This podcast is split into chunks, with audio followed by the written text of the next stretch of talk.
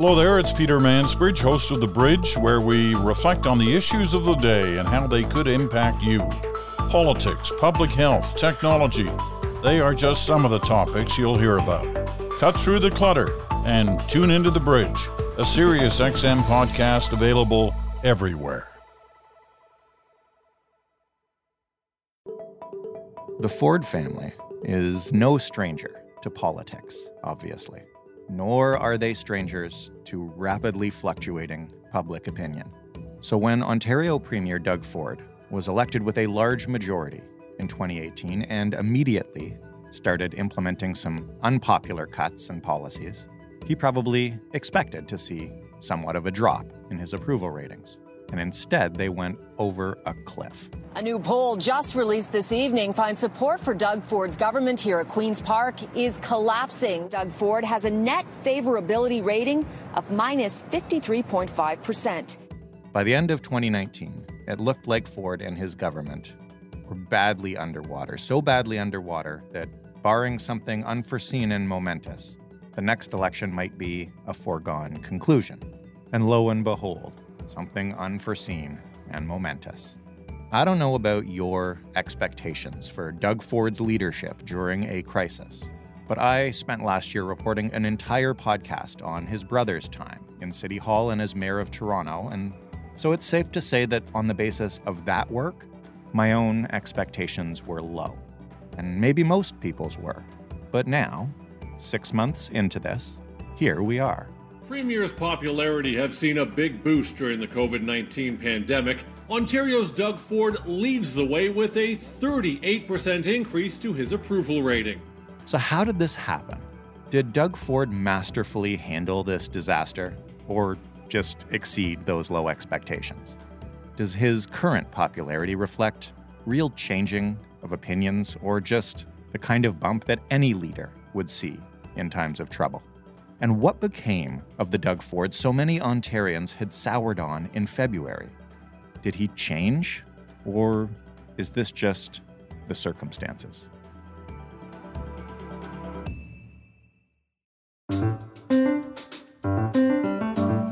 I'm Jordan Heath Rawlings. This is The Big Story. Nick Taylor Vaisey is an associate editor at Maclean's who spent time talking to Doug Ford's staff and PC insiders and Ford's opponents. Hi, Nick. Hey, Jordan. Why don't you just start by kind of setting the stage uh, at you know the beginning of February? Uh, how was Doug Ford doing as Premier of Ontario? How popular was his government? What was he looking at? Doug Ford was, uh, it's fair to say, a pretty unpopular premier. Uh, whenever pollsters would do their kind of pan Canadian views of how premiers are doing across the country, Doug Ford was near the bottom. His approval rating was somewhere around 30%, depending on the poll, uh, which is uh, which is quite low. Um, his predecessor, Kathleen Wynne, was also uh, a, a, a, pretty poorly rated premier uh, for for much of her time, and so Ontario maybe it's just tough on its premiers, but he uh, he he he'd racked up a few kind of pretty pretty big. Uh, uh, own goals uh, over the first couple of years of his time as premier, so that was reflected in the polls. What were those own goals? Because he won election in a large majority. Yeah, he won uh, a whole lot of votes in a whole lot of places where politicians in Ontario always love to win them, which is to say, um, suburban Toronto and uh, and other suburban ridings in the province. He, he rode to power on an anti-liberal uh, agenda. His uh, uh, election platform was pretty sparse. You might remember that the PCs actually published no official platform. They just put out ideas day after day, uh, and we were left to kind of guess what the full picture was going to be. But over the first couple of years in office, uh, a lot of different media organizations were tracking the cuts that he was making to various programs. He and his government, he made very unpopular cuts to autism funding um, that upset just a lot of parents uh, of, of special needs kids and people who knew those parents and those kids. Uh, you know, uh, and and that hit him uh, pretty hard when it happened. Um, his his handling of the education system was, I think, seen by a lot of parents and school trustees as, as lackluster. And I, th- I, think generally he just wasn't seen as an inspiring choice. He wasn't seen as a leader with a vision so much as a leader who reacted to things uh, and acted rashly and bullied his way through governance and Queen's Park and uh, and took no prisoners along the way, which was kind of the reputation of his late brother Rob when he was mayor of Toronto. Um, they seem to have a particular Fordian way of governing for those who elected them. As we were sitting here in February, um, and I'm not asking you to speculate, I guess, but if I were to say that uh, personally his chances of reelection seemed uh, pretty dim to me, would that be somewhat fair? If they weren't dim, they were at least unclear. Uh, it, it, was a strange time, and it continues to be a strange time in Ontario politics because the Liberal Party that that typically governs this province when the PCs don't had just historically crashed uh, at the end of Kathleen Wynne's time, and they had just recently elected a leader uh, Stephen Del Duca, who uh, to this point, even now, has has kind of struggled to gain traction because becoming a, a politician with a profile in the COVID era is particularly tough. And then you had Andrea Horwath and her NDP, who were the official opposition, but were also sort of flagging in the polls for a, a variety of reasons, also probably including it's hard to uh, distinguish yourself and during a, a pandemic era and so it was it was a little bit the polls were sort of mixed. They they had the PCs dropping, they had the liberals rising and the NDP dropping as well, and and so you had this a little bit of a three way race. But uh, I think it's it's fair to say it was not a foregone conclusion that Doug Ford was going to win again, um, as ever it would have depended uh, in an alternate future where COVID didn't hit on uh, you know the relative strength of the Liberals and the NDP and and the the, the various.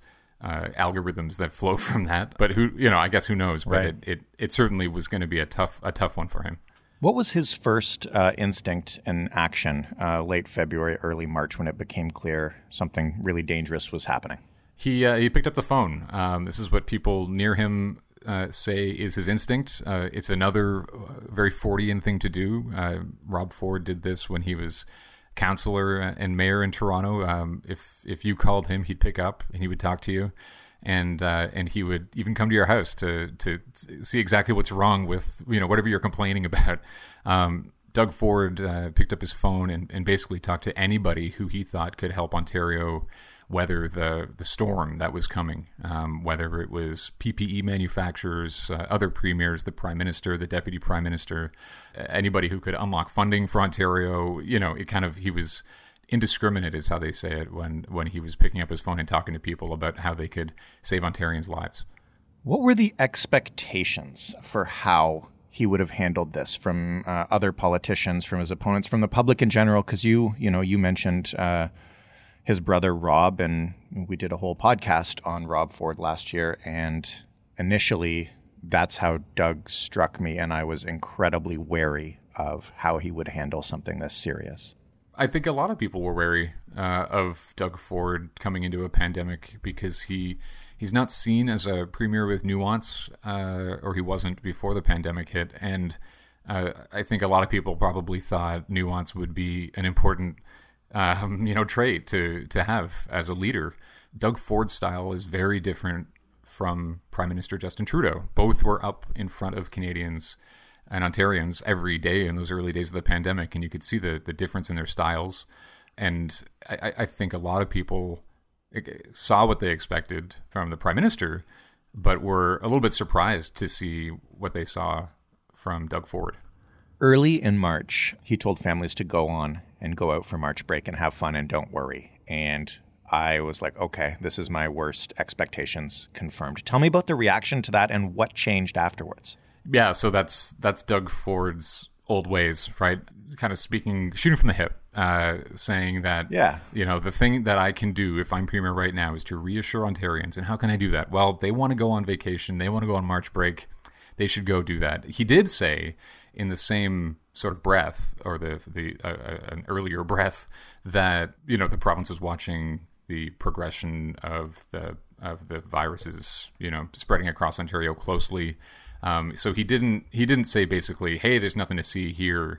Go have fun." But he did say, uh, "We're watching closely. Uh, you know, we're we're being very cautious. We're listening to the experts, but go have fun." And of course, what people take away from that is the thing they want to hear, which is that the the risk is low and they can go enjoy their mm-hmm. you know go enjoy their time. And whether or not it was directly correlated, we did see a, a spike a couple weeks later a lot of people were out for March break. That that did not go over well with a lot of people who were in sort of the you know in the thick of of projecting what's going to happen with this pandemic in early March. A lot of people were saying at that point we really should be staying home. We really should be keeping away from even our closest loved ones who aren't part of our household because we don't know exactly what's going to happen next. Um, that yeah, the, I would say the experts panned that uh, pretty quickly. Um, it, in fairness to the premier, the public health guidance coming from a lot of premiers at the time was was a little bit mixed. Um, everyone, even people governing provinces, were just catching up to the evidence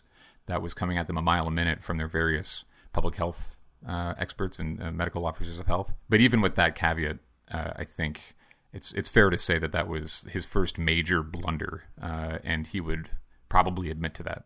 What changed afterwards? Because how did we get from from that blunder to where we are now?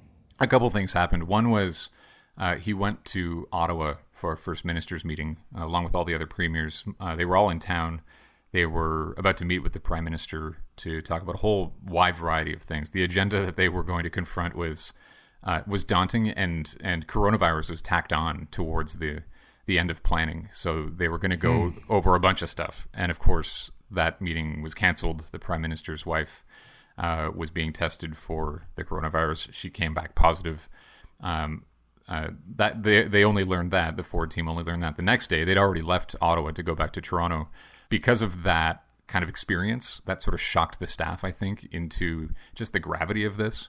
The closure of schools, which at first was just for a couple of weeks, also kind of shocked, I think, the premier into taking this a little bit seriously. And he his staff also say that the reaction to the March break blunder um, really revealed to Ford that people are hanging on his every word. And they say he always kind of you know he knows the power of his voice, but but there was something about the the reaction to that. He thought, okay, let's giddy up. And then he had public health experts telling him just how bad it could be. And so then a few days later, obviously he uh, he shut down the economy, which for Doug Ford, pro business Doug Ford was not I don't think it's anything he ever would have predicted. Obviously, that's kind of an understatement. Um, nobody would have thought if Ford would ever shut down the economy. So those series of events dramatically changed his thinking.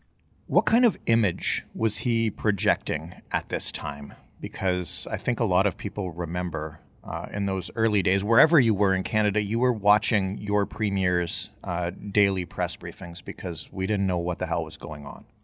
I think everybody watching the premier uh, interpreted his face a little bit differently. Um, I think some people, definitely some people I know, um, you know, I think I saw it a little bit, saw some fear in his eyes. Doug Ford uh, may be just a really bad actor, but he he really seemed to be w- worried. He knew he knew when he was saying things like Ontarians are dying and you know businesses are going to have to close and some of them may not reopen. He he wasn't able to really hide the gravity of that uh, and his voice, uh, to me, it was wavering. Um, some people may disagree, but even uh, PC insiders, people who know him really well, say that uh, obviously it had an effect on him. Um, they may not agree that he looked scared or that he was wavering, but but they would say he definitely reflected the, the a feeling of empathy for Ontarians who were going to about to go through uh, something. I mean, he didn't know quite what, but he knew it was going to be bad, and I, I think everybody to a degree sees that in the premier, and and they also typically, as you say, everyone was kind of watching everyone, and um, the prime minister would be up earlier in the day in those days, and Justin Trudeau's style is very different. He he spoke very seriously, I would you know, and and with with that very Trudeauian gravitas that he that he whips up for important moments, but he didn't have the same character in his in his voice, and so it was a pretty stark difference when you watch both of those guys on the same day especially on the days when when the news was particularly bad. Um, Trudeau uh, was really announcing funding more than anything uh, and emergency plans where uh, where Doug Ford had to confront the human impact of this on his uh, on his voters and and citizens here. How did Ontarians respond to that? Well, over time, relatively short order, of pollsters who asked Ontarians what they thought of Doug Ford's performance got responses back that were much more positive than they were in February or early March. Um, by mid March and then April and then May, uh, instead of 30% of the province approving of Doug Ford's performance, you had that number double to somewhere around 60%. Uh, and so that's still 40% of people who answered a poll saying they didn't approve of Doug Ford, but doubling your uh, your polling numbers um, is is no small feat, especially for a guy like Doug Ford who is divisive um, on purpose, right? I mean, he doesn't uh, he doesn't go out of his way to unite people. He he'll definitely say he's standing up for the little guy and he's in it for the people and all the sort of the taglines that that sent him to Queens Park. But he's not known as someone who's, uh, or at least before the pandemic, he wasn't known as someone who was who was a bridge builder on on purpose. And people reacted to his performance positively. They saw him building bridges and they saw him picking up the phone. They saw him at one point go go to a, a medical supplier and pick up tens of thousands of masks without telling his staff, which was something that sounds like a PR stunt, but but really wasn't. Uh, by all accounts, it was the premier just picking up his phone and and getting a call from someone and saying, "I'll be right over," and he took his pickup truck. I mean, people responded positively to that because it was a leader who was hands on and who really seemed like he cared. Hello there, it's Peter Mansbridge, host of The Bridge, where we reflect on the issues of the day and how they could impact you politics, public health, technology. They are just some of the topics you'll hear about. Cut through the clutter and tune into The Bridge, a Sirius XM podcast available everywhere. You touched on it um, briefly at the beginning of our chat, but tell me about how his relationship with Ottawa evolved because anybody who thinks back to the election last year will remember uh, the federal liberals just crapping on Doug Ford every chance they got uh, in their attempt to win Ontario. Yeah, what a wild ride! Uh, you're right. It, it was it was basically campaigning in the Greater Toronto area, uh, seats that Doug Ford had won provincially, um, and slamming the premier and his government every chance they got. And what happened after the Liberals won? Well, Doug Ford apparently called the prime minister and said, "It's water under the bridge.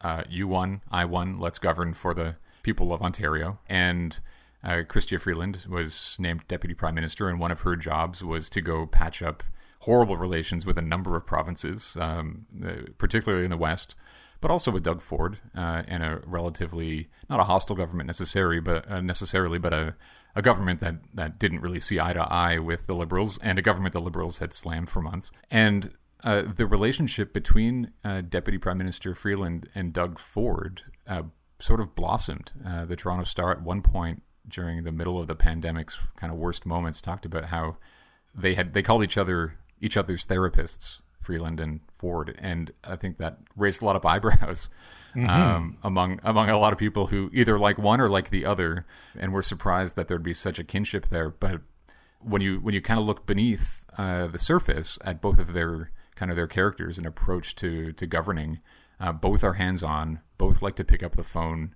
And so it actually is a little bit natural that they struck up a bit of a friendship because they, you know, they're both Toronto people uh, and they, they, they might see the world differently on a lot of levels, but um, they both wanted the same things during the pandemic. You talked to more than just uh, the insiders on Ford's team. You talked to people who'd worked against him uh, and other observers. When you take everything uh, you heard into account, what do you think um, history will will look at as as Ford's biggest successes during this time and his biggest failures? I think actually one of his biggest successes is also one of his government's biggest failures, and that is the long term care uh, crisis that was um, apparent before the pandemic, probably to a lot of people, but uh, the horrifying details of the conditions in some of those long term care homes. You know, it hit the headlines in, in late May, and and basically, I think everybody who who saw those reports, who read those news stories, were aghast. I mean, yeah, everybody knows someone or has known someone who's been in one of those homes, and uh, the fact that those conditions were allowed to fester and and ultimately cost lives. I mean, hundreds of lives.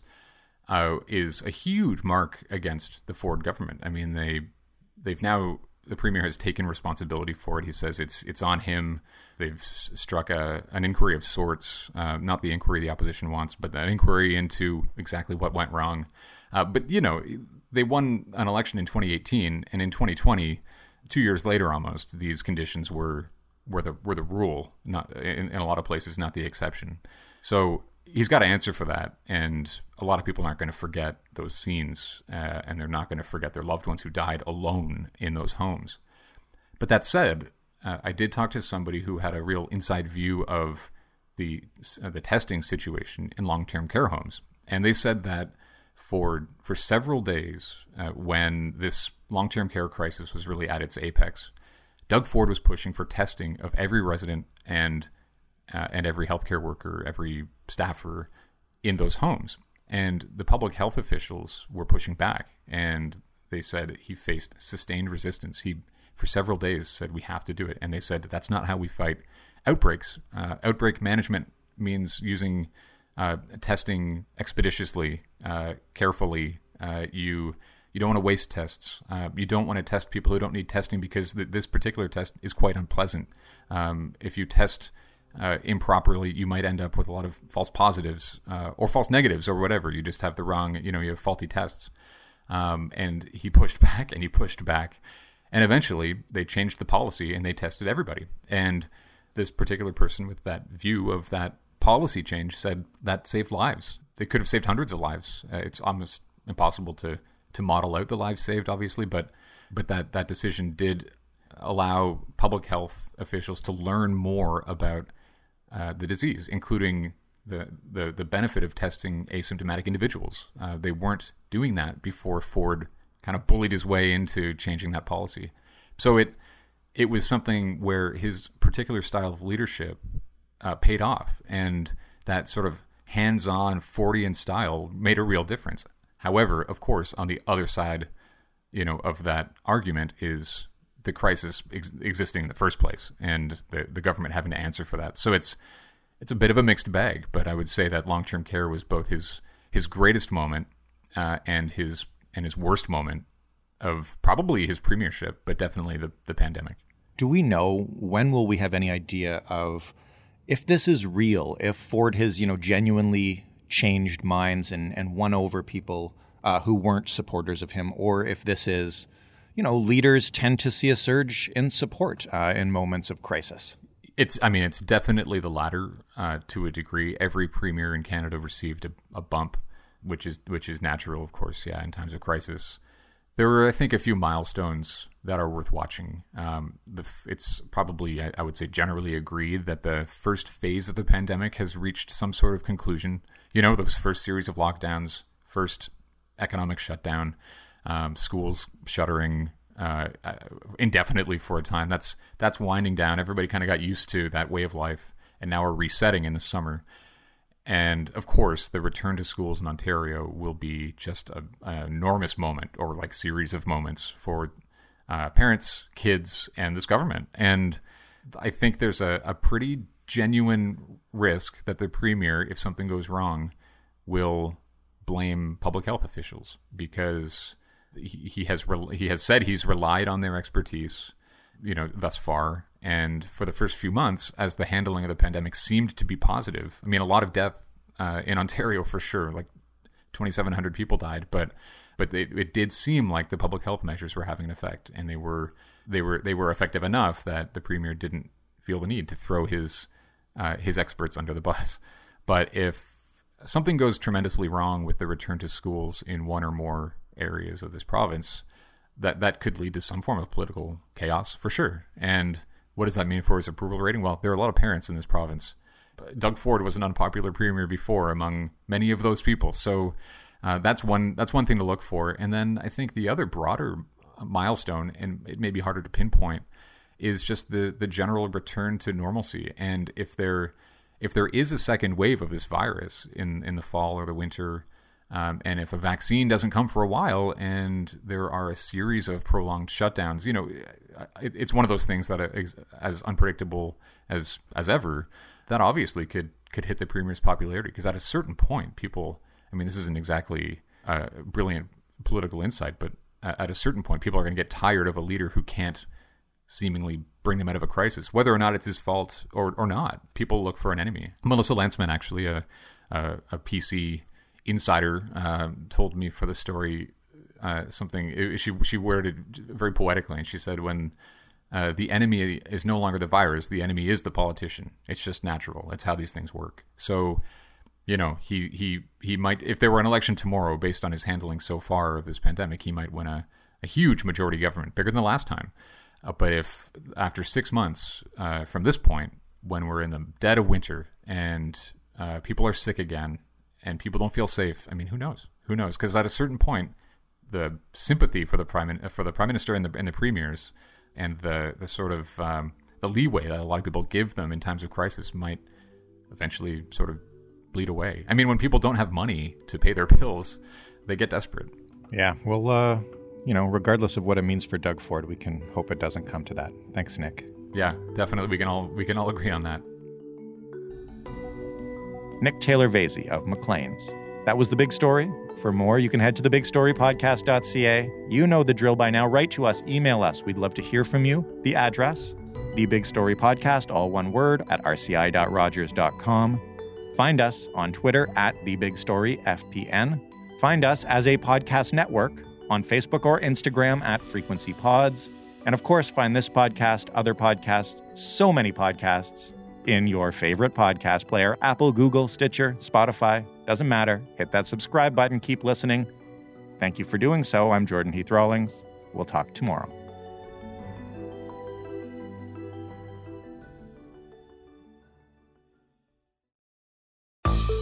Hello there, it's Peter Mansbridge, host of The Bridge, where we reflect on the issues of the day and how they could impact you. Politics, public health, technology, they are just some of the topics you'll hear about. Cut through the clutter and tune into The Bridge, a Sirius XM podcast available everywhere.